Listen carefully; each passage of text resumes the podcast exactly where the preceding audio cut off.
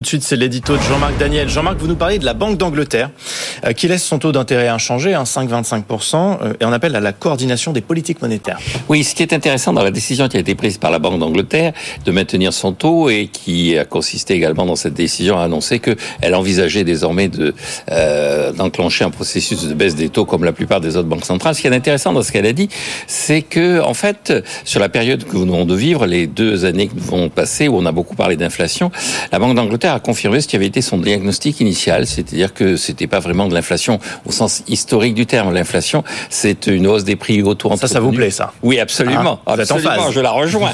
c'est une hausse des prix auto-entretenus pour des raisons endogènes qui sont propres à l'économie, alors que là, les prix ont augmenté pour des raisons exogènes et normalement quelques prix très spécifiques, mhm. ceux de l'énergie et accessoirement et l'alimentaire.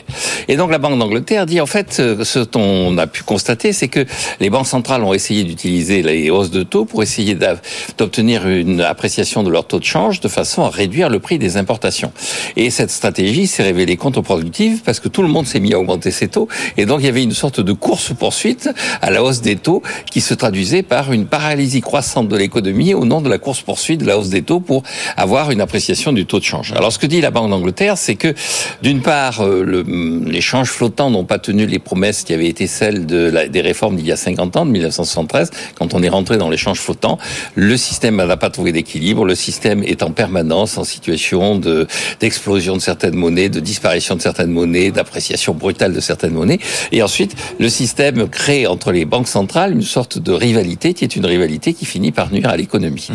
Et donc, euh, ce que réclame la Banque centrale d'Angleterre, c'est désormais une coordination des politiques monétaires avec un objectif, c'est d'essayer de stabiliser le change. Alors, c'est un enjeu euh, difficile puisque nous allons avoir cette année une réflexion qui est engagée autour de ce qu'avaient été les accords du Louvre en février 1987. Un certain nombre de gens réactualisent ces accords et ils ont tenu six mois. Donc, euh, est-ce qu'on peut tenir sur des accords de banque centrale autour du change plus de six mois? C'est peut-être un des défis que nous met la Banque centrale d'Angleterre. L'avenir nous le dira. Exactement. Merci beaucoup Jean-Marc. Il est midi 9, on file à la Bourse de Paris. Retrouvez Aude Kersulek. Avec vous, les marchés.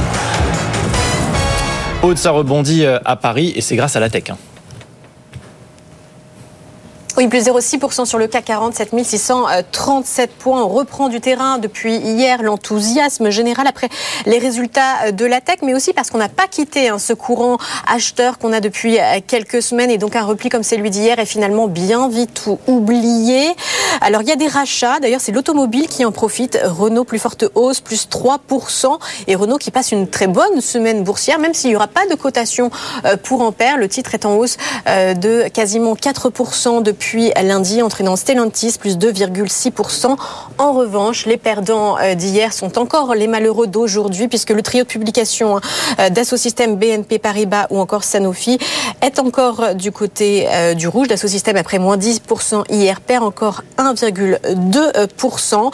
Et puis, dans le reste de, la journée, à l'agenda, bah, j'imagine qu'à 14h30, comme Jérôme Powell et Erwan, vous serez devant la publication de l'emploi ah bah, américain.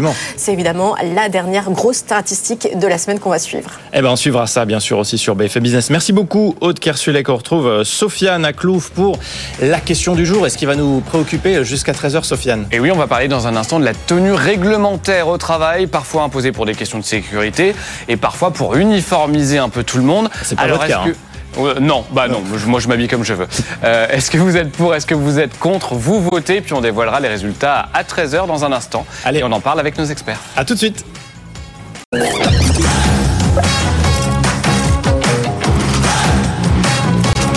BFM Business, avec vous, les réponses à toutes vos questions dans l'entreprise.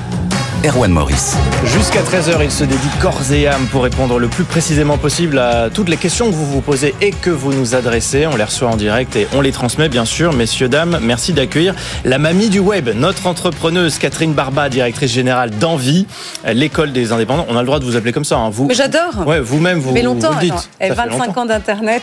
Ah bah oui. Merci d'être là. Notre Merci. spécialiste marketing, juste à, à côté de vous, Julia Cruzo, chez euh, WMH Projet. Et euh, notre psy, bien-être au travail, Émeric Le Breton, fondateur d'Orientation. Bienvenue. Et puis à côté de vous, Sofiane, notre expert juridique, euh, Pauline Tanet, avocate en droit du travail. Est-ce que vous êtes prêt? Est-ce que vous êtes frais? Oui. C'est vendredi, mais il va falloir quand même. Euh, la patate. Il va falloir mettre de l'énergie. Vous avez encore 30 secondes, allez, pour vous mettre dans les, dans les conditions. Le temps pour vous, Sofiane, de nous redonner la question du jour. Et oui, on parle de tenue réglementaire au travail. Est-ce que c'est. Euh, faut-il l'imposer partout ou pas? Vous avez quelques minutes encore pour nous répondre pour ou contre. Et puis on en parlera dans un instant avec nos experts. Et voilà, on va voir tout ça. Essayer d'apporter des réponses. On commence par quoi? On commence par une question, ça vous dit? ah oui, oui, Parce que c'est un peu le principe de l'émission. On est là pour ça. Allons-y. C'est peut-être mieux comme ça. Tout de suite. Je commence par vous, Catherine Barba, puisque vous, vous disiez que vous étiez la plus expérimentée. Alors c'est parti. Oh là là, quelle pression hein, ouais, bah ça commence un fort. Peu de pression quand même, pour un peu de tension pour, euh, pour l'énergie. Je suis consultante en transformation numérique depuis trois ans. Je n'ai pas du mal à trouver des missions. En revanche, c'est un véritable enfer pour me faire payer. Les délais de paiement par les grandes entreprises excèdent parfois huit mois. Quel est le recours? Ah, C'est une question pour Pauline, ça. Moi, je suis pas avocate en droit du travail, mais c'est vrai que bah, vous l'avez peut-être vécu si vous êtes entrepreneur, se faire payer par les grands groupes, c'est parfois euh, un parcours du combattant. On arrête de travailler avec eux, non si, on, peut se le permettre, parce que huit mois, franchement. Euh, comment être payé plus vite bah, C'est du bon sens, en fait. Peut-être qu'il faut commencer par avoir un, bon petit contrat au début hein, qui stipule les délais de paiement, les échéances. Euh, ça, c'est c'est pas un énorme garde-fou, mais c'est toujours mieux. Euh, j'imagine que c'est pas mal aussi en amont de demander au département facturation qu'est-ce qu'il faut donner comme information pour faire partie du, des fournisseurs donner un cabis, donner un RIB, qu'est-ce qu'il faut? Parce que souvent, c'est ce qui rallonge. Donc, euh, être bien au courant de ce qu'il faut fournir en amont. Et puis après, peut-être euh, tout simplement facturer le bonjour, quoi. Hein. Mm. Facturer au bon moment. Je regarde Pauline, hein, mais c'est au moment où la prestation commence, j'envoie ma facture. Et on alors après. pas trois semaines, quoi. Hein. Non, et ça. non, tout ça rajoute du délai supplémentaire, quoi, si on attend. Carrément. Donc, pourquoi pas mettre en place une IA ah bah peut-être une IA pour me rappeler euh, effectivement les rappels. Et puis surtout après bah, euh, relancer, relancer, relancer. Je crois que ça c'est un art. Mm. Euh, et puis si ça se passe mal, je crois qu'après il y a des recours hein, qui existent, des cabinets de recouvrement, mais avant d'arriver là, il faut peut-être prendre toutes ces précautions en amont. On va parler des recours avec aussi Pauline Tanet, mais d'abord, euh, est-ce qu'on peut essayer de savoir si c'est une habitude de l'entreprise euh, de payer tard les clients euh, ou de voir si c'est nous qui avons mal fait les choses? Peut-être qu'on a effectivement oublié des documents, comme le disait Catherine Barba, et que donc ça ralentit la procédure de, de paiement. Tout à fait. En fait, vous avez complètement raison. en fait, il faut d'abord euh, s'assurer qu'on a bien transmis tous les, tous les documents euh, nécessaires pour être payé. Euh, Donc on demande une confirmation alors oui, on peut demander une confirmation et même lorsqu'on lorsqu'on conclut en fait le contrat, euh, on regarde bien en fait la clause euh, dans laquelle on, mentionne les conditions de paiement. On peut mentionner en fait un délai de paiement à 30 jours, à 60 jours. Euh, avec, on peut même mentionner aussi des, des, conditions de majoration si les paiements se font pas à date. Mais si malgré ça c'est pas respecté? Alors si malgré ça c'est pas respecté, alors d'abord, on essaye quand même. Ce qui est souvent le cas, hein, il bah, faut quand même le dire. C'est un enfer de se faire payer hein, quand on est indépendant, quand on est entrepreneur individuel. Tout, à fait, tout à fait. On a un peu pris, euh, on a un peu pris euh, à la gorge en plus parce que c'est difficile. Donc ça, c'est très entendable. Alors avant de passer à un, niveau plus élevé du contentieux euh, et passer au contentieux, mhm. peut-être déjà se rapprocher, se rapprocher du, du client, lui demander ce qui bloque. Euh, et ensuite, si vraiment il n'y a, pas de, a pas de solution, eh ben, un courrier de mise en demeure Oh là là. Euh, pour faire, bah oui, pour faire partir les délais, évidemment. Et là, c'est plus le client. Et hein. euh, alors, on perd le client. Ça peut, ouais, alors voilà, le courrier de mise en demeure, le courrier de mise en demeure, en général, c'est que ça, ça, complexifie après les les les, euh, les, relations, les relations avec. C'est qu'on est, d'accord d'accepter que bah on travaillera plus avec ce client finalement quand on en arrive là. Alors, en général, quand on part au contentieux, alors la lettre de mise en demeure pas forcément, mais si on commence à après à aller plus loin et, et à saisir une juridiction, en général. J'ai envie de vous dire quand bien même la personne vous paye dans, les délais, là, vous avez 8 mois de, de retard. exactement ça. Euh, même si vous avez oublié un, document, la personne n'est pas capable de vous dire vous avez oublié un document, on ne peut pas avancer le dossier. De toute façon, il faut peut-être arrêter. Tout à fait. C'est que la, relation, elle, s'est complexifiée, qu'il y, a un problème et donc euh, que la relation n'est pas forcément très saine. Bon, on espère qu'on a apporté des, des réponses à, à cet auditeur auditrice. On, on passe à une prochaine réponse, mais avant ça, il faut une question. Pour cela, Julia Creusot, on va parler marketing avec vous. Comment l'intelligence artificielle peut-elle euh, être mise en œuvre pour améliorer la productivité au sein de l'entreprise? C'est Anaïs qui est responsable RH qui nous pose cette question. question. Très bien, mais et en plus, euh, dans le domaine RH, il y a effectivement plein de domaines. Euh, L'IA aujourd'hui, c'est votre assistant personnel quand on sait bien l'utiliser en tout cas. Ça signifie que vous pouvez gagner en productivité, en temps, sur absolument tous les sujets. Quand je dis tous les sujets, par exemple, là on est sur le cas des, ressources humaines, ça peut être l'automatisation des processus de recrutement. Quand on est RH, on ne peut pas connaître tous les métiers. Notre métier, c'est d'être RH, donc dans les ressources humaines. Par conséquent, lors des périodes de recrutement, ça va demander du temps et on va demander du temps aux autres collaborateurs qui recrutent dans leurs équipes, etc. Et l'implémentation d'une IA peut permettre au final de simplement euh, prévalider en fait tous les prérequis, voire de voir si le matching d'un point de vue psychologique pour le mmh. coup peut exister, c'est-à-dire qu'on peut faire le profil des collaborateurs et par conséquent voir et identifier rapidement si et on garde tout ce qui est peut-être soft skills euh, pour l'humain, pour les, équipes RH et tout ce qui est les, acquis, les compétences, euh, ça va pouvoir être traité par l'intelligence artificielle, c'est ça? Exactement, mais pas seulement. Donc ça c'est un exemple applicatif. Après, nous par exemple, on fait énormément de visio. Les visios, ça prend du temps, ça prend du temps à tout le monde. Et très souvent, ils se disent énormément de choses. Donc il va mhm. falloir synthétiser. Aujourd'hui, il y a des IA qui synthétisent tout automatiquement, qui retranscrivent tout, qui traduisent tout en simultané sur un plateau live par exemple comme le nôtre. Et ça fonctionne bien? Ça fonctionne bien. Utilisé ce matin, ça marche très bien. On peut même dire quels sont les next steps Exactement, euh, identifier les, prochaines actions. Euh, vous avez utilisé quoi ce matin, par exemple? Je crois que c'était Copilot de Microsoft. Et, et vous, quelle tâche? En fait, c'était euh, retranscris-moi textuellement notre échange, euh, rappelle-moi en fait les mm. pour-actions. Et quand on s'est dit, voilà les sujets qu'on abordera lors d'une prochaine conférence, mm. c'était l'objet de notre échange, qu'est-ce que c'était? Et ça, ça, a sorti les bullet ah points. et ça a fonctionné, vous en étiez parfaitement. Ah bah c'était exactement ce qu'on s'est dit. Et vous pouvez aller plus loin avec des IA spécifiques. Chaque IA a une mission, a sa propre tâche, entre guillemets. Et aujourd'hui, il existe des IA spécialisées là-dedans qui, euh, vous, le pluguez en gros à Teams, par et c'est payant? Alors, oui et non. Il y a des versions gratuites. Comment ça, oui, non, c'est payant, oui. payant. C'est m'embrouiller là. Ça, c'est la spécialité du marketing. Hein. On la reconnaît, c'est du premium, c'est du premium. Donc, il y a des versions d'essai dans tous les cas. Par exemple, si je vous prends Meet Geek ou Auteur, donc O de TER, ce sont des, des applications, des IA aujourd'hui qui existent euh, et qui ont des versions gratuites pour que vous puissiez faire des tests. Donc, euh, oui, payante, mais aussi gratuite pour déjà se sensibiliser et se familiariser. Midi 21, vous continuez à nous poser toutes vos questions. Envoyez-nous vos questions par mail, SMS ou en vidéo. Sofiane Aklouf, on avec notre psy, on va parler de relations avec les collègues. C'est pas toujours facile, sauf avec vous, Erwan. Ah, Il n'y a jamais bien avec moi, non Toujours. Bon. Comment gérer des relations difficiles avec des collègues ou avec des supérieurs tout en préservant notre santé mentale? Ouais. Alors c'est vrai que dès qu'on a des, conflits euh, avec des collègues ou avec son manager, c'est quand même des situations qui sont difficiles à vivre. Mm-hmm. Stress, anxiété, voilà, c'est finalement quand on vient au travail, on a envie de trouver une bonne ambiance, de se sentir bien. Donc, il va falloir résoudre en fait euh, cette situation. Surtout que ça empiète parfois sur la vie perso. Quand on n'est pas bien au travail, euh, ça, déteint. Quand on est en conflit avec son manager, c'est vrai qu'on peut, euh, on peut ramener ça à la maison, y penser, avoir de l'angoisse à retourner soit le lundi matin, soit même le lendemain matin au travail. Donc là, en fait, quand il y a des conflits, il faut essayer de les résoudre, tout simplement. Donc, c'est la discussion, c'est mettre les choses à plat. Donc, si on a un conflit avec un collègue, première étape, allez le voir. Mmh essayer de clarifier les causes du conflit, qu'est-ce qui se passe, poser des limites s'il euh, y a certaines limites qui sont transgressées. Si ça fonctionne pas, on peut monter au-dessus avec le manager. À quel moment est-ce qu'on monte? Parce que c'est compliqué de savoir à quel moment le collègue, on considère que le collègue a franchi la limite et qu'il faut aller euh, en parler au supérieur. Bah, en fait, si, euh, si le simple fait de discuter avec lui et de poser ses limites n'a pas fonctionné, il faut aller voir le manager. Il faut pas attendre, il faut pas avoir peur. Moi, ça me fait penser aux enfants qui, à l'école, ont peur d'aller voir le professeur parce qu'ils sont embêtés par les autres enfants. Bah, non, non, en fait, à un moment donné, il faut faire appel à l'autorité. Le manager, c'est l'autorité. Et donc, c'est à lui de faire de la régulation. Ouais. Émeric Le Breton, il faut que le manager soit aussi réceptif. C'est-à-dire, dialoguer, oui, mais il faut que l'interlocuteur accepte le dialogue. Parfois, il est refusé et donc on reste dans une situation conflictuelle aussi.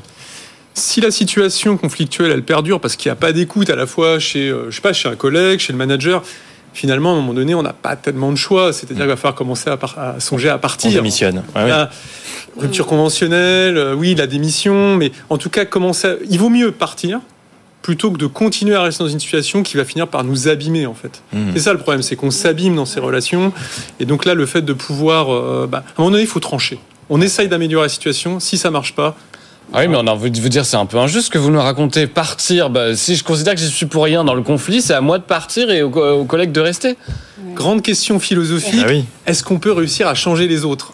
Non, mais comment on trouve le courage d'aller le dire? Parce que c'est vrai que sur le principe, je suis d'accord, mais à un moment, qu'est-ce qui, comment on arrive à trouver en soi ou autour de soi des ressources pour dire allez, je vais aller lui parler à ce manager qui me pourrit la vie? Bah, c'est un peu comme quand vous êtes sur le plongeoir à la piscine, quoi. Je veux dire, c'est ça vient de vous. C'est-à-dire, c'est c'est une pulsion de vie. C'est-à-dire, vous savez, vous sentez qu'à un moment donné, votre situation, elle va se dégrader. Sinon, donc voilà, trouver enfin. Mm.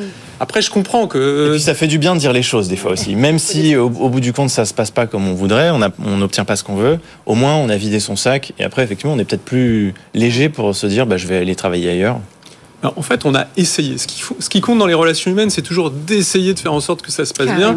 Après, malheureusement, essayer, c'est pas forcément réussir. voilà. Hein, Mais il faut tenter. Exactement. C'est aussi le message qu'on diffuse sur BFM Business. Exactement. Tenter. Allez, on poursuit. Une question pour euh, notre experte juridique du jour, c'est vous, euh, Pauline Tanet. Mon employeur euh, refuse de payer mes heures sup alors qu'il me demande de m'occuper en plus de mon poste de la majorité des missions d'un collègue en arrêt depuis des mois que puis-je faire pour être payé? On a un peu abordé cette question la dernière fois. C'est un peu ce qu'on appelle le quiet hiring aussi. Hein. C'est quand quelqu'un s'en va, on demande à un collègue de récupérer ses missions. Et donc en plus gratuitement. Voilà. Tout à fait, tout à fait.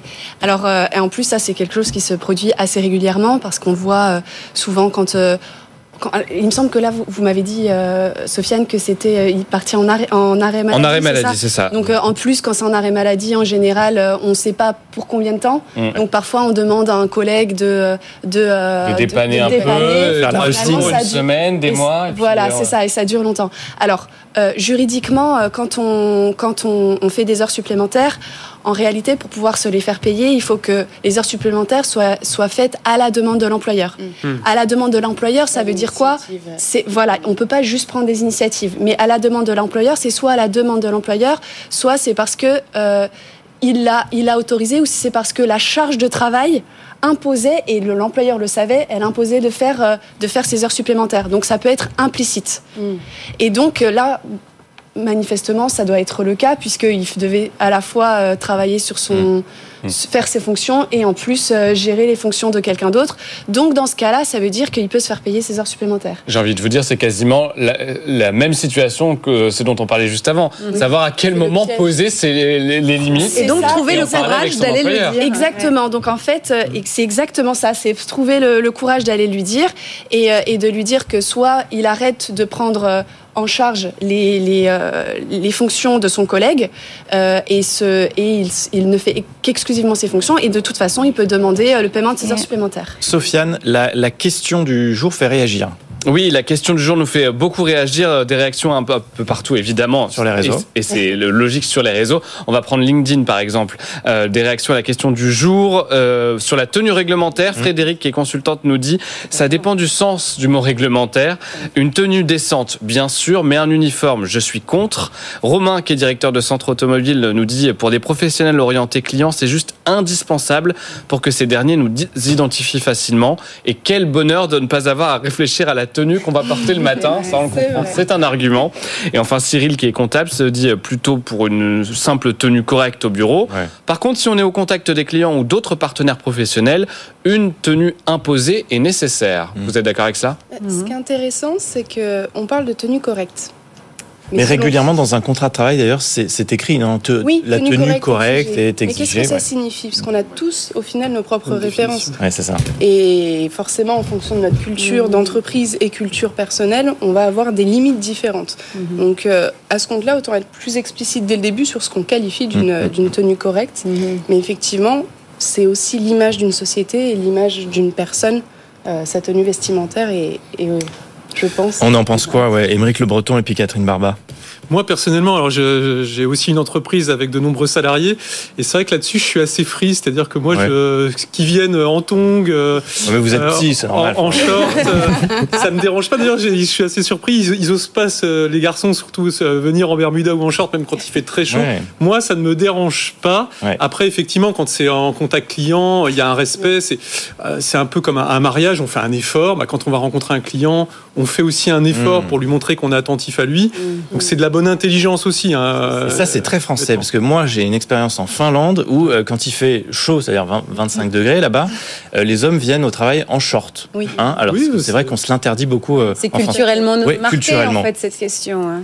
Et c'est assez sexiste, au final. Aussi, d'empêcher les hommes de montrer leurs jambes, ce n'est pas normal. Un autre, sujet. On va marquer une pause. On se retrouve dans un instant. Sofiane, vous nous donnez la question qui va faire réfléchir nos invités pendant la pub. Oui, parce que j'ai l'impression que ce débat sur la tenue vestimentaire vous intéresse. Donc on va continuer parce que c'est la journée du nu au travail. Oui, oui, vous ne le saviez pas et c'est normal. Euh, on l'a découvert à la rédaction. On pose donc cette question le, le, y a-t-il des règles vestimentaires à respecter au bureau? J'imagine qu'on peut pas venir nu, mais enfin, on verra les conseils juridiques et pratiques dans un instant avec nos experts. Bon, vous avez la pub pour tout enlever, Sofiane. à tout de suite.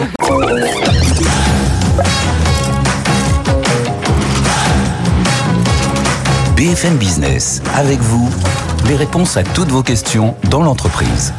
Erwan Maurice. Et avec Sofiane Aclou, je vous présente nos invités avec vous à votre disposition jusqu'à 13h pendant encore quasiment une demi-heure pour répondre à toutes vos interrogations. La mamie du web, notre entrepreneuse Catherine Barba, directrice générale d'Envie, l'école des indépendants, notre spécialiste marketing Julia Cruzo chez WMH Project, notre psy bien-être au travail Émeric Le Breton, fondateur d'Orientation, notre experte juridique Pauline Tanet, avocate en droit du travail. Sofiane, euh, on reprend la, question à laquelle vous on êtes sûr de... Ouais, bah si. je crois que vous avez gardé votre, vous avez gardé le haut en tout cas. Oui, bah, tout. Je, vous je peux me lever si ça vous rassure. Euh, c'est donc la journée internationale du nu au travail, une vaste opération marketing, hein, évidemment, lancée par des entreprises, on l'aura compris. Mais y a-t-il donc des règles vestimentaires à respecter au bureau? C'est la question que j'ai envie de vous poser, chère experte juridique du jour.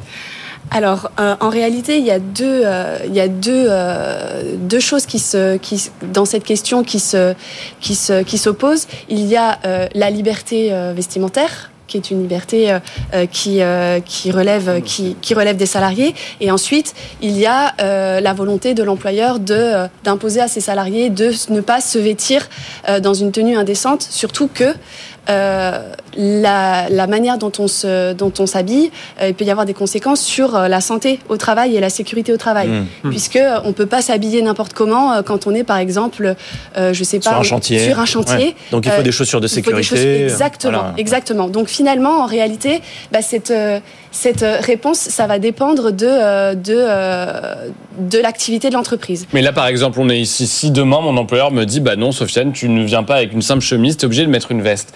Est-ce que légalement, il peut me forcer à présenter l'émission en, veste? Il faut regarder le contrat, peut-être. Exactement. Il va falloir regarder à la fois le contrat et, euh, et le, règlement intérieur de, de l'entreprise qui, mhm. euh, qui peut prévoir aussi des restrictions euh, à la manière dont on peut se vêtir dans l'entreprise. On va regarder votre contrat. Bah, c'est pas écrit, je peux vous le dire. Donc on peut pas me forcer à mettre des chemises. Je resterai en chemise. Catherine. surtout, Sofiane, vous lui demanderez, mais pourquoi? Mm. c'est quoi la, quelle la finalité? Exactement. Et l'important, c'est est-ce que je suis aligné avec cette raison qui fait que je suis contraint Et si c'est pas le cas, en contact avec du public, non, dans les services publics, Exactement. on peut pas être habillé n'importe comment. Exactement. Si par exemple le, salarié n'est jamais en contact avec la clientèle ou avec du public, il va plus facilement être euh, en mesure de s'habiller un peu comme il veut, alors que si euh, s'il est en contact avec de la clientèle, avec du public, l'employeur va plus facilement pouvoir lui imposer certaines tenues vestimentaires et le prévoir dans son contrat de travail ou le prévoir dans le règlement intérieur. On poursuit, Sophia. Notre avec une question, elle est pour vous, docteur. C'est Laurent qui nous écrit à l'adresse mail avec vous à bfmbusiness.fr. Quelles règles mettre en place dans les échanges entre personnes euh, dans un conflit pour arriver à un échange constructif? Effectivement, c'est important de cadrer l'entretien, euh, dans, surtout quand il y a, y a, y a le désir d'exprimer des choses qui ne vont pas. Mmh. Euh, alors c'est vrai que c'est plus les managers généralement qui sont formés à ce type de choses, à bien cadrer. Euh, euh ce qu'on va dire, poser les principes de la bienveillance, de la sincérité, de l'authenticité. Et voilà. les RH ou les RH, effectivement, euh, on en parlait il y a quelques secondes, qui peuvent être aussi, qui, voilà, qui ont cette compétence-là. Pour le salarié, c'est plus difficile de cadrer l'entretien quand il est avec quelqu'un qui a un niveau hiérarchique supérieur. Mais après, il peut tout simplement expliquer, voilà, que lui, euh, euh, il vient dans une approche constructive. Ça, c'est important toujours de le dire pour rassurer aussi son interlocuteur. Donc, il ne faut pas arriver comme l'agresseur, quoi. Non, voilà. ne serait-ce que dans sa façon de parler, j'imagine, on doit faire attention aux mots qu'on choisit. Ouais, je pense que toujours essayer de, s'adresser à son employeur ou à son manager en, posant ce principe de je suis là dans une approche constructive.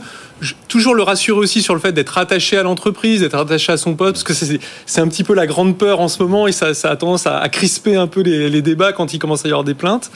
Et une fois que, les gens partent, quoi. Hein. Voilà, c'est ça, la peur que les gens partent. Et une fois qu'on a posé ça, bah après, tout simplement, euh, être sincère, en fait, sur ce qu'on mhm. ressent, sur ce qu'on vit, sur les problèmes qu'on rencontre, en espérant qu'en face, il y aura euh, une écoute. Mais là, vous parlez de, règles informelles, j'ai envie de vous dire. Et euh, la question, c'est aussi quelles règles mettre en place dans les échanges. C'est-à-dire, est-ce que on peut mettre dans un contrat ou afficher, je sais pas, une charte de, bonne entente dans l'entreprise où on, décrète par écrit comment on doit se comporter dans l'entreprise dans les échanges? Alors, euh, alors, il va finir par être très long le contrat là, si on fait. alors, il y a la tenue, il y a les règles ouais, Alors, effectivement, dans le contrat, on, peut prévoir. Mais oui, mais vous avez vous avez raison. Dans le contrat, on peut prévoir euh, des règles de, de bonne conduite. Euh, c'est même des règles juste basiques en réalité. Et ensuite, on a des chartes. Ça, ça s'appelle de la soft law. Mhm. Euh, il y a beaucoup, ça, ça se développe énormément dans les entreprises et dans les groupes, qui sont, qui en fait, de, prévoir des chartes euh, de, bonne conduite où on rappelle en fait comment on fait pour euh, pour bien se comporter vis-à-vis des des, des, mhm. collaborateurs, des des supérieurs hiérarchiques, et aussi des mesures et des outils, des actions qui sont mises en place dans l'entreprise mhm. en cas de difficulté. Et donc, par exemple, mettre en place un, un référent euh, dans l'entreprise. Si jamais il y a une difficulté, on va, euh, on va euh, donner un numéro vert ou alors un référent. Et il y a des numéros verts d'ailleurs pour des psychologues du travail. Midi 36, vous continuez à nous interroger. Nos experts de l'entreprise sont avec vous on continue à prendre des questions. Et oui, une nouvelle question pour notre mamie du web, comme vous l'appelez. c'est ça. Ça tombe bien parce que c'est une question d'un senior. c'est comme tel qu'on l'appelle dans l'entreprise. Hein. J'ai 51 ans. C'est ça, il a mon âge.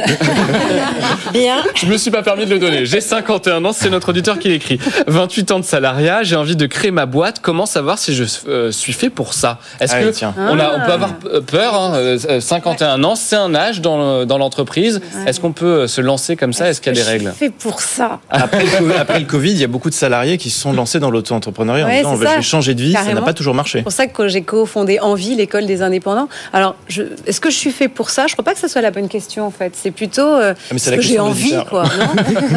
Non, mais je vais lui dire, je sais pas comment il s'appelle. Euh, est-ce que vous avez envie? Est-ce que vous avez vraiment, qu'est-ce qui vous motive? Vous avez cette petite flamme à l'intérieur qui fait que c'est ça votre histoire, c'est la suite de votre aventure. Mm. La motivation, c'est ce qui fait que ça va marcher quand même. Après, il y a est-ce que vous avez euh, les ressources? Et quand je dis ressources, il y a d'abord ressources financières, parce que quand ah on se met dire, la flemme, ça compte, suffit pas, faut des sous quand même. Il y a un moment où il va falloir soit apprendre un nouveau métier, soit il va falloir euh, s'adapter. Et puis le temps que les clients arrivent et qui payent, on l'a dit tout à l'heure, ça prend du temps. Il faut quand même avoir un petit matelas. Donc, est-ce que j'ai des ressources? Mais les ressources les plus importantes, c'est surtout est-ce que je suis bien entourée? Est-ce qu'autour de moi, il y a des gens qui m'aiment, qui m'encouragent, qui croient en moi? Et puis, est-ce que j'ai des mentors professionnels, des guides, est-ce que la famille suit aussi La famille, parce qu'on on engage hein, tout le monde quand même un peu dans l'aventure. Hein, c'est un gros changement de, vie. Et donc, c'est est-ce que j'ai à la fois un support, cette, cette stabilité intérieure, cette force euh, d'amour qui m'est donnée par les miens, et de l'autre, est-ce que j'ai euh, j'ai tout ce qui est autour de moi, des personnes qui me guident, qui me montrent? Bon, après, les compétences, euh, il faut en avoir quand même pour entreprendre. Hein, et, la personnalité, non? Enfin, il faut être quelqu'un de rigoureux, exigeant, organisé. ça, c'est vrai aussi quand on est salarié, je pense. en fait, la vraie différence. Une boîte, mais je pense hein, finalement. J'écoute Catherine Je me dis Pourquoi pas moi la, vraie chose qu'il faut apprendre, mais ça, la bonne nouvelle, c'est que ça s'apprend, c'est à générer des clients. ça. Ça, c'est quand même un peu. Il y a une. Voilà, les clients n'arrivent pas tout seuls, et ça. Mais la bonne nouvelle, c'est que ça s'apprend. Émeric Le Breton, vous voulez réagir? Oui, enfin, c'est, euh, je reprends ce que vient de dire Catherine, c'est vraiment la compétence commerciale pour moi qui est indispensable quand on veut lancer une boîte. Et ça, il y a beaucoup de. Je, constate qu'il y a beaucoup d'indépendants qui se lancent et ils, voilà, ils sous-estiment l'importance de tout ce temps qu'ils vont devoir passer à promouvoir leur activité. Et c'est d'abord vendre, hein, avoir une entreprise et après travailler. Voilà. Le faire. Se faire connaître. Exactement. Et du coup, moins important. Ah oui. L'IA, peut-être, euh, tout à l'heure, vous demandiez justement quelles peuvent être euh, la productivité, entre guillemets, l'accélération de la productivité l'IA, aujourd'hui en tout cas dans l'IA générative, peut être une très bonne réponse pour une personne qui ne s'y connaît pas forcément sur la partie prospection, des études de marché, tout ce qui peut mmh. encadrer ces éléments-là, mmh. et du coup gagner en compétences. On va faire des tutos d'ailleurs, nous, pour, à destination des indépendants, pour leur dire voilà comment utiliser l'IA pour vous faire gagner du temps. Ça n'apprend pas à vendre, on ça mais ça, peut aider. Les tutos, on les trouvera où ça sera... On les trouvera sur envie, envieschool.com. Hein. Ils sont en cours de préparation. Je, les aime déjà. Sofiane. Une question pour vous, Madame Marketing, Julia Cruzo. Euh, quels investissements sont nécessaires pour mettre en place une stratégie d'IA efficace au sein d'une entreprise C'est Sébastien, responsable des achats, qui vous pose la question. On est encore sur de l'IA. Effectivement, forcément, c'est le sujet de, tous les temps. Depuis 1950, comme je le disais, mais eh oui, un peu plus présent dans nos émissions euh, légèrement, récemment. Légèrement, effectivement, sur les médias. Euh, les investissements nécessaires, on parle d'investissement financier, mais d'investissement en ressources humaines également. C'est-à-dire que l'IA, comme n'importe quelle nouvelle technologie, comme n'importe quel outil, nécessite un accompagnement. Donc, de la formation.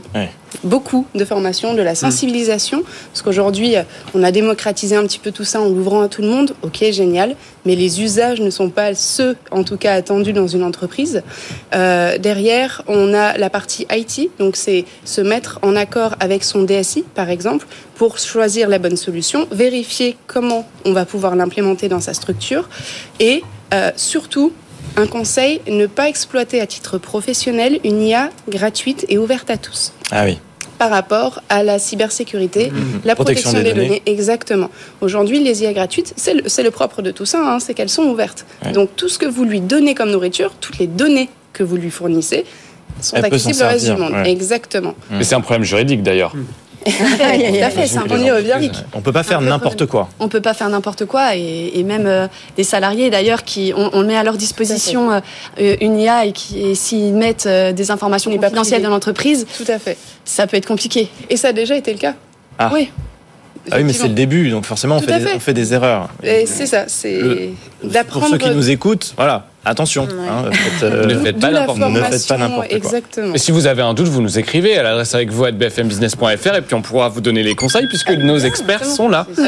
C'est bien fait. Hein, ah c'est passé euh, comme une lettre. C'est un métier, monsieur. bravo, bravo, bravo. Il y a même des tutos pour ça. Bah, bah, tout le monde s'y met. Bon, est-ce qu'on a d'autres questions qui ne sont pas sur l'IA Oui, et on a, on a une réaction en direct parce que nous sommes aussi en live sur LinkedIn et c'est Ralid qui nous écrit J'occupe un poste de chef de projet bâtiment et je travaille dans un milieu toxique. En plus de ne pas payer mes notes de frais qui se sont cumulées avec le temps, je crois que la seule solution est la démission, même si ça se répète avec tant de recruteurs. On cherche la stabilité, mais impossible. On recherche la reconnaissance au travail, mais il n'y en a pas. Hmm. Ça, c'est une réaction euh, qui, que vous devez entendre très souvent à votre cabinet, j'imagine, monsieur. Là, visiblement, il y a plusieurs sources d'insatisfaction. Là, dans de choses. Ah oui. Donc, il travaille dans un environnement qui est difficile. Hmm. Visiblement, il y a, on lui paye pas ses, notes de frais. Ses notes de frais. Moi, je pense qu'il y a un principe qui est ultra important, si on l'a dit, c'est de mmh. communiquer avec son employeur, mais à un moment donné, quand il y a des éléments comme ça, quand on ne paye pas les notes de frais, quand euh, il y, a des choses basiques qui sont pas faites, effectivement, là, on est presque contraint d'aller trouver un autre employeur avec qui on pourra avoir des relations plus saines et plus sereines. Donc là, votre conseil à Khalid, c'est barre-toi. Je, je caricature un peu, mais c'est un peu ça.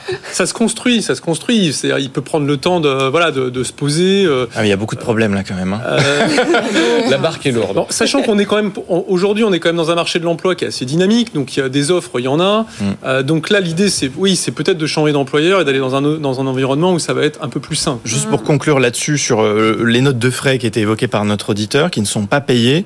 Euh, Pauline Tanet, on peut faire quoi à ce niveau-là juridiquement? Alors juridiquement, s'il y a des notes de frais euh, qui sont effectivement donc qui sont mmh. justifiées par l'activité professionnelle, elles sont vraiment dues. Donc si elles sont dues, euh, il peut donc d'abord demander à son employeur qu'elle soit payée. Déjà, il faut s'assurer qu'il l'a bien fait. Et ensuite, quand effectivement il l'a fait et qu'il a relancé, il peut saisir le conseil de prud'homme pour solliciter le paiement de ses notes de frais. Et après, si vraiment euh, pour rebondir sur, euh, sur ce que vous disiez, euh, il y a non seulement le non-paiement des notes de frais, plus plein d'autres choses, mhm. une insatisfaction, le cas, et qui a vraiment, et qui a vraiment énormément de choses. À ce moment-là, il peut y avoir des vrais manquements de l'employeur, et dans ce cas-là, ça peut justifier la rupture du contrat de travail mhm. au tort de l'employeur. Donc, tout dépend vraiment de ce qu'il y a dedans. Mais là, au vu de ce qui est dit, euh, il y aurait des chances pour qu'il puisse obtenir, voilà, et qu'il obtienne une indemnisation auprès de, du, par le Conseil de prud'homme. Midi 44 sur BFM Business, vous continuez de nous écrire. Envoyez-nous vos questions par mail, SMS ou en vidéo. Sofiane. Pauline Tanet, vous êtes très sollicitée dans notre émission, c'est normal, vous êtes notre avocate du jour. Alors voici cette question. J'ai voulu faire jouer la clause de non-concurrence dans le contrat de travail d'un de mes cadres qui est parti à la concurrence, mais il m'a répondu qu'il n'était pas tenu de la respecter car elle ne prévoit pas de contrepartie financière. Est-ce que c'est vrai? Alors malheureusement oui c'est vrai. Alors la clause de non-concurrence en fait euh, c'est pour euh, empêcher euh, les salariés clés d'une entreprise d'aller à la concurrence. Mm. Et il y a des conditions pour qu'elle soit valable. Et notamment, il faut qu'il y ait une contrepartie financière. C'est-à-dire que comme c'est une interdiction ou une limitation, pas une interdiction, mais une limitation au droit de, de, de pouvoir travailler et avoir un emploi, euh, en contrepartie, la personne qui est soumise à cette limitation de son droit fondamental, elle doit être rémunérée. Ah ça s'appelle une contrepartie financière. Et ça doit être inscrit dans le contrat, le, montant de la rémunération Exactement, exactement. En fait, dans la clause de, du contrat de travail, il doit y avoir mentionné la contrepartie, donc un montant. Et c'est un pourcentage de la, de la, du salaire. Moi, j'ai déjà entendu dire que dans les, les secteurs en tension, euh, bah dans les médias typiquement, dans la culture aussi, euh, on n'est pas forcé de respecter cette clause puisqu'on a du mal à trouver un, un emploi dans, le, dans, notre secteur. Est-ce que c'est vrai ou pas? Enfin, C'est-à-dire si on va au prud'homme, est-ce que l'employeur gagne ou pas? Alors c'est une bonne question. Tout dépend de comment la clause elle est rédigée. Mmh.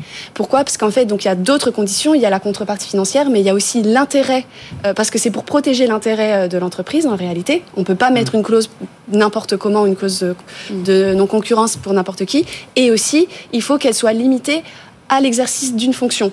Donc si c'est euh, limité à l'exercice d'une fonction... pas être trop vague, quoi. Hein. Exactement. Et en plus, on peut pas être trop vague et même, on doit la limiter dans le temps et dans l'espace. D'accord. Donc zone géographique et dans le temps euh, temporellement. Donc si la clause est rédigée de telle manière, pour vous répondre euh, précisément, de telle manière qu'elle vous empêche complètement d'exercer les fonctions pour... Ça fonctionne pas. Ça fonctionne Je crois qu'il y a un certain nombre d'employeurs qui vont refaire les contrats là.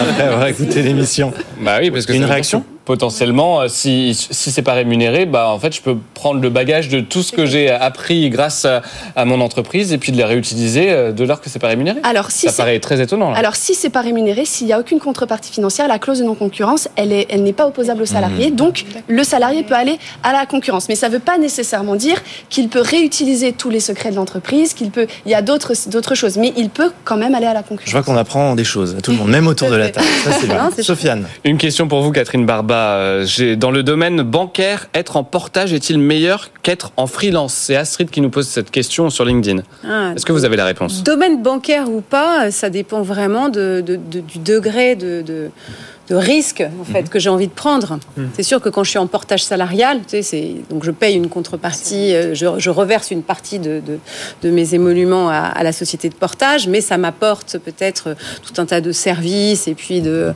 stabilité. Euh, ça, donc c'est pas tellement une question de, je crois, hein, de, secteur. Il me semble que c'est plutôt une question de est-ce que je me sens prête, on en parlait tout à l'heure, à dire je connais les besoins de mes clients, mon offre y répond adéquatement, j'ai un modèle économique qui me permet d'en vivre, je vais chercher mes clients avec les dents et j'y vais euh, seul, ou alors j'ai besoin de cette société de portage qui finalement me rassure. Peut-être qu'au début, c'est peut-être une première étape au fond, quand je me mets à mon compte après avoir été salarié longtemps, je me, j'y vais pas à pas, c'est bien hein, la politique des petits pas, mhm. et puis après je me jette dans le grand bain. Donc, euh, donc oui, euh, ça dépend de votre appétence au risque, Pauline. Astrid. le grand bain, il est pour vous, euh, Émeric Le Breton, parce qu'on a une question très compliquée. Enfin, je trouve très compliquée. Ah, alors, Comment concentrons-nous. Ah, on se met en mode psy, on ferme les yeux. Comment trouver un sens et un but dans notre travail actuel? C'est quand même une oh vaste question. Vous avez 4 heures. Mais vous, oui, vous n'avez que quelques minutes parce qu'on est bientôt à la fin de l'émission. Trouver un sens à son travail actuel ou un but. En fait, il y a plein de manières de trouver un sens ou un but. Euh, vous savez, il y a, l'histoire là de, ce petit ouvrier qui, fabrique, mhm. euh, qui taille une pierre et, on lui demande qu'est-ce que tu fais? Il dit bah, je suis en train de tailler une pierre. Et puis euh, il y a un deuxième petit ouvrier à côté. On lui, on lui pose la même question. Il dit je suis en train de, tailler une pierre pour construire un mur. Mhm. Et puis il y a le troisième petit ouvrier à qui on, pose la question qui dit je suis en train de construire une cathédrale. Mhm. Donc en fait le sens ça vient beaucoup de nous en fait. C'est nous qui mettons du sens. Alors, l'employeur peut contribuer à, nous aider à donner du sens, mais c'est beaucoup de nous qui mettons du sens. Ça peut très bien être euh, euh, d'aller voir ses collègues, d'avoir une bonne ambiance tous les jours. C'est mmh. donc ça peut être juste la rencontre le plaisir de voir ses collègues, c'est déjà du sens. Hmm. Ça peut être le produit fini de ce qu'on de ce qu'on fabrique dans l'entreprise. Ça peut être le service final apporté au client. D'être stimulé aussi, d'être stimulé intellectuellement, d'apprendre, etc. Donc en fait, il y a plein de sources de sens. Nous, on a une formation qu'on a développée qui s'appelle les managers porteurs de sens, où le manager il aide euh, le, salarié à, trouver du sens, que parfois c'est aussi, euh, on a besoin qu'on nous montre un peu, euh, qu'on nous le rappelle. Hein. quand, on, quand on travaille dans une grande entreprise, on fait un, tout petit bout du process, on voit pas forcément qu'en bout de chaîne, eh bien, il y a un client qui a, le smile quand il utilise le produit ou le service de l'entreprise. Donc parfois on a besoin qu'on nous le montre, mais c'est quand même quelque chose qu'on construit soi-même. Midi 50, il vous reste 5 minutes pour nous poser vos questions. Envoyez-nous vos questions par mail, SMS ou en vidéo cible déjà les réactions, je vous le dis, parce que je sais ce qui va se passer, ah. on sera à la fin de l'émission. On va vous dire, mais vous êtes bien content, euh, monsieur le psy, mais enfin bon, quand même, parfois dans des, dans des tâches totalement automatisées, quand on, on, est comme un robot finalement, bah, le sens au travail, on a beau nous le rappeler, il n'est pas évident. Donc est-ce que le coup de la responsabilisation, c'est pas un peu facile tout ça? Je sais que vous, on va vous le dire, donc je préfère vous le dire tout de suite. ouais, rapidement. Hein. Alors peut-être qu'il y a une autre réponse, c'est possible. Non, pas de réaction là-dessus? Euh, Non, après, sur le, sur le sens, euh, oui, bien sûr, on peut. Euh, il y a des bullshit jobs, quoi. Il y, a des, y a des jobs pour lesquels c'est plus difficile de trouver du sens que dans d'autres. Mm. Ça, c'est totalement vrai. Mais après. il revient aussi à la personne. Enfin, moi, je crois beaucoup à la responsabilité individuelle, à l'initiative individuelle. Et si vraiment ça vous manque, eh bien, il y a plein de moyens aujourd'hui en France pour pouvoir changer, évoluer vers un job qui a plus de sens. Mm-hmm. Et ça, c'est possible. Donc, il, faut, il y a le bilan de compétences, il y a, il y a des formations qui peuvent être prises en charge par l'État. Donc, si vous avez envie de changer, que c'est un besoin chez vous, allez-y. Oh, attention, parce qu'on parle beaucoup quand même d'école blanc dans tous nos, mm. échanges, hein, comme si tout le monde était dans l'entreprise. Il y a des personnes qui ont des tâches, qui travaillent sur des chaînes de montage. C'est, ah alors, peut-être que ce ne sont pas nos auditeurs, mais euh, qui ont moins ce loisir de faire des bilans. De, c'est pas dans leur culture, et puis c'est pas forcément. Enfin, il faut bien payer son loyer à la fin du mois, mm. quoi. Donc, euh, oui, mais alors, là, je, je, je je, m'inscris peut-être en défaut, mais je trouve qu'au contraire, dans l'industrie, souvent, en fait, il y a plus de sens dans ces métiers-là. Mhm. Parce, qu'on parce qu'on fait, on fabrique quelque chose, c'est tangible, c'est tangible, etc. Et c'est plutôt dans les métiers de service, en, fait, aujourd'hui, qu'on a, on a plus de mal à voir, en fait. Mais au fond, qu'est-ce qui donne Est-ce que le sens, c'est pas dans l'équipe qu'on le trouve, mhm. dans le plaisir d'être avec les gens avec qui on va tous les jours au boulot, avec qui on a tisser des liens qui sont de belle qualité. Et puis si jamais c'est pas passionnant ce qu'on fait, est-ce que c'est aussi pas une, question d'équilibre de vie? Exactement. Comment j'arrive à trouver du sens ailleurs On a lancé un débat là, Sofiane. Eh je, trouve le sens au travail tous les jours en vous côtoyant, Erwan ah. En me côtoyant, ben, c'est ça. Après la journée du nu, le sens au travail. ça se termine par une déclaration d'amitié. Allez, on revient à une, question, plus sérieuse pour vous, notre experte juridique du jour, Pauline Tanet. Mon salarié a été malade pendant la plus grande partie de sa période d'essai et je constate qu'il n'a pas les compétences pour tenir son poste. Mmh. Mais sa période d'essai est terminée depuis un peu plus d'une semaine. Dois-je le licencier? On peut la prolonger, on peut la renouveler, la période d'essai. Voilà, alors déjà, la première chose, c'est est-ce que dans son contrat, il y a eu un renouvellement qui a été prévu et donc, euh, Mais le problème, c'est que le renouvellement, c'est avant la fin de sa période d'essai, donc initial. Donc si ça s'est terminé il y a une semaine, normalement, il ne peut plus mmh. la renouveler. En revanche, l'arrêt maladie, euh, n'est pas pris en compte dans la période d'essai. Donc ça prolonge. Ça la, décale d'autant. Exactement, ça la décale d'autant. Donc finalement, il faudra voir s'il n'est pas toujours en fait euh, dans sa période d'essai initiale. Hmm. Ah, donc finalement, il peut potentiellement, il faudra calculer, mais potentiellement, il peut oui, continuer. Catherine Barba. vous, vous, avez déjà été confronté à. C'est pas ça, c'est que je trouve, pardon, mais je me dis, c'est drôle, toutes les questions qu'on nous pose, elles considèrent que l'emploi égale emploi salarié. C'est marrant, alors que, enfin, il y a toute cette dimension quand même, pardon, mais de, mhm. de, freelance, de nouvelles façons de travailler qui arrivent. On en parlait hier, beaucoup ça, de se, ça se hein. pose aussi, hein, mais peut-être que du coup, nos auditeurs sont exclusivement des, des, des salariés, je ne sais pas. Voilà, c'était juste la petite réflexion que, m'inspiraient nos, eh ben, échanges. Justement, il y a une autre réflexion euh, de François sur LinkedIn et je vous la partage. La moralité pour rebondir après un échec est de réaliser sa prise de recul suffisamment tôt et méthodomique, méthodo logiquement. Euh, je vous laisse le dire. Méthodologiquement. Méthodologiquement. voilà. Qu'est-ce que vous en pensez? Vous êtes d'accord avec François? Donc la, question, c'est de rebondir, c'est ça? La moralité pour rebondir après un échec est de réaliser sa prise de recul suffisamment et méthode... Ah bah méthodologiquement. Voilà. J'ai une mère orthophoniste, donc ça aide. moi, je, sur l'échec, j'ai une citation que, que j'adore, qui est, qui, est, de Nelson Mandela. C'est soit, uh-huh. soit je gagne, euh, soit j'apprends. Quoi, en fait. Donc, mmh. un échec, c'est toujours une occasion d'apprentissage. C'est vrai que c'est dur quand on est dans l'échec. Hein, je pense qu'on a tous euh, vécu, mais au final, on apprend des choses et ça nous aide à être. C'est plus belle victoire qu'on aura par la suite. Voilà, c'est ça. Mais ça, on, ça, on, se le dit après, les amis, hein, mmh. parce que sur le moment, ça brûle, ça fait plaisir. Euh, enfin, vous comme moi, quand on mmh. entreprend, il y en a, en a tous les jours et des tonnes. Donc, mais ça fait pas plaisir. Alors, on apprend certes, mais, mais cette, cette, cette sagesse, on la connaît, on la connaît qu'après. Donc, c'est vrai. Il faut être entouré, c'est toujours ça. On aura fini avec une de, philosophie aussi, c'est pas mal. Euh, Sofiane, vous nous dévoilez les, bah, les résultats de la question du jour. Et oui, je vais le faire méthodologiquement, comme ah, ça y est, voilà, ça y est. Cette fois, c'est la bonne. La tenue réglementaire au travail, est-ce que vous êtes pour ou contre? Eh bien, voici les résultats. C'est partagé et je suis très étonné ah parce que sur LinkedIn, pour à 43%, mais sur les réseaux sociaux qu'on dit un peu plus jeunes, euh, sur Instagram et X, et eh ben là, la majorité répond oui pour la tenue réglementaire au travail. c'est 64% euh, sur Instagram, 57% sur X, même tendance sur Threads.